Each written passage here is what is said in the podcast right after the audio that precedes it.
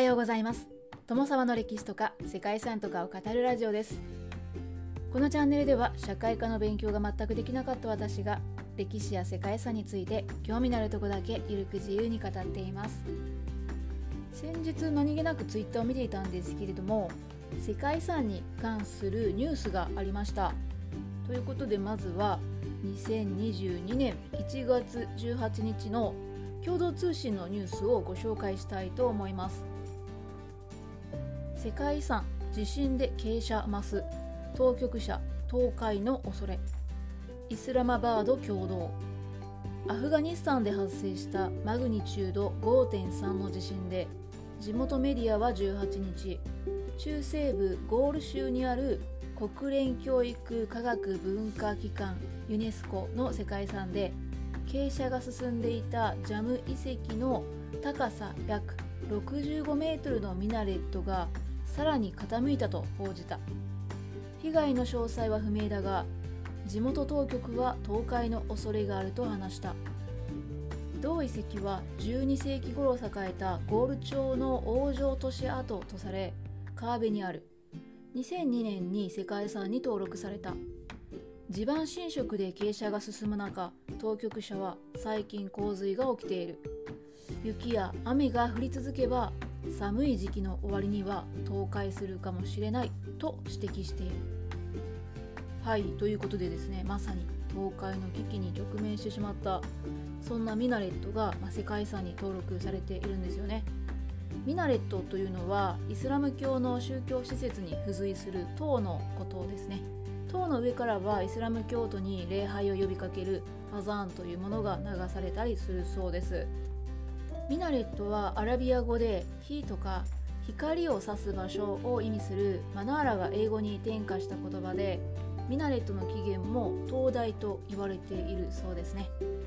そして今回ご紹介するのはアフガニスタンイスラム共和国の世界遺産ジャームのミナレットです。ゴール州にあるハリー川とその支流ジャーム川の合流点のほとりにある塔でゴール町の権力者ギアースディーン・ムハンマドが築いたとされています。そして2002年にジャームのミナレットと考古遺跡群として世界遺産に登録されると同時に危機遺産にも指定されています。ミナレットと一緒に登録された考古遺跡群というのもあるんですけれどもミナレット周辺の遺跡やユダヤ人墓地アラビア語の碑文や貯水池が対象となっています。ということで本日はアフガニスタン・イスラム共和国にあるジャームのミナレットと考古遺跡群についてご紹介したいと思います。この番組はキャラクター辞典ワンタンは妖怪について知りたい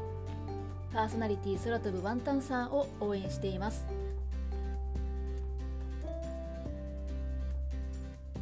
アフガニスタン西北部ヘラート東方約 200km ハリールード川の南岸にジャームのミナレットは建設されました。建てられたのは12世紀で当時繁栄していたイスラム王朝ゴール朝の君主ギアースディン・ムハンマドの命令によるものでした。ゴール朝は現在のアフガニスタンのゴール地方に建国されたトルコ系イスラム教国で北インドに侵攻してインドにおけるムスリムの最初の安定支配を築いたイスラム王朝だそうですね。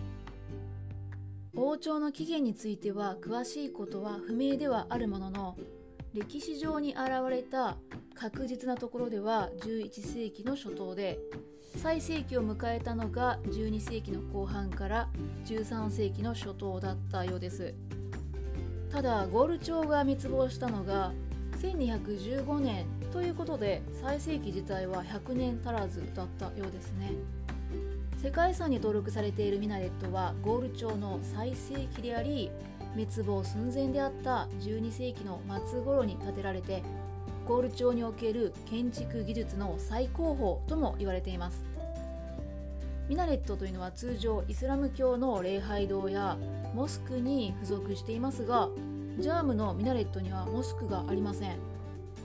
その理由というのは定かではないそうですけれども記念碑として建てられたというふうに今は考えられているようです。昔あったモスクの残骸ではないのかという点についてはミナレットのある場所がモスクを建てられるような広さはなくモスクが倒壊してミナレットだけが残ったというのが考えにくいそうです。そんな謎のあるミナレットなんですけれどもその高さもなかなかのもので塔の高さは65メートルありますミナレットとしては世界で2番目の高さだそうですねちなみに1番はクトゥブミナールというインドのデリーにあるミナレットで高さが72.5メートルだそうです。はい、ちなみにこのクトゥブミナールも世界遺産に登録されているインド最古のミナレットだそうです。ジャームのミナレットは基礎部分が八角形の土台となっていて刀身は2層作りでできています。一面に細密な装飾で覆われた精巧なレンガ造りとなっていて褐色のレンガの中に一部青色のタイルの装飾がされています。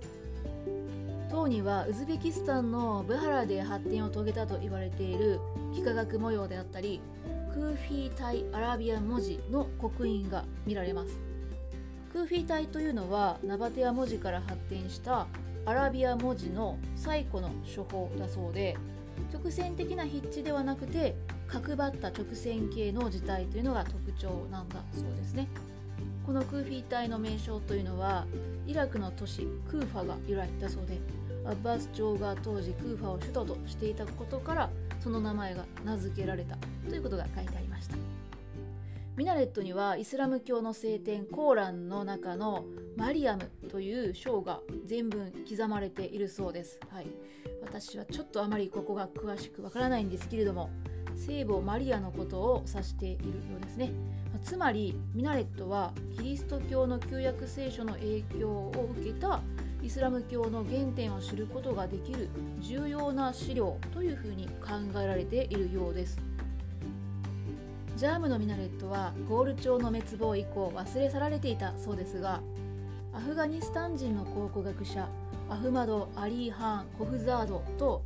フランス人のアンドレ・マリクの率いる探検隊によって1957年の8月18日に発見されたそうです。1960年代にはイタリア人のアンドレア・ブルノによって発掘が行われたそうなんですけどもその時に出た文物というのはカーブル美術館という場所に収められているそうです、はい、そしてですねジャームのミナレットの大きな問題点ですね。それが倒壊してもおかしくないという点なんですね。ジャームのミナレットが立っている場所は急な川の流れや洪水などによって地盤がだんだん削られていってミナレットもだんだん傾いてしまったそうです。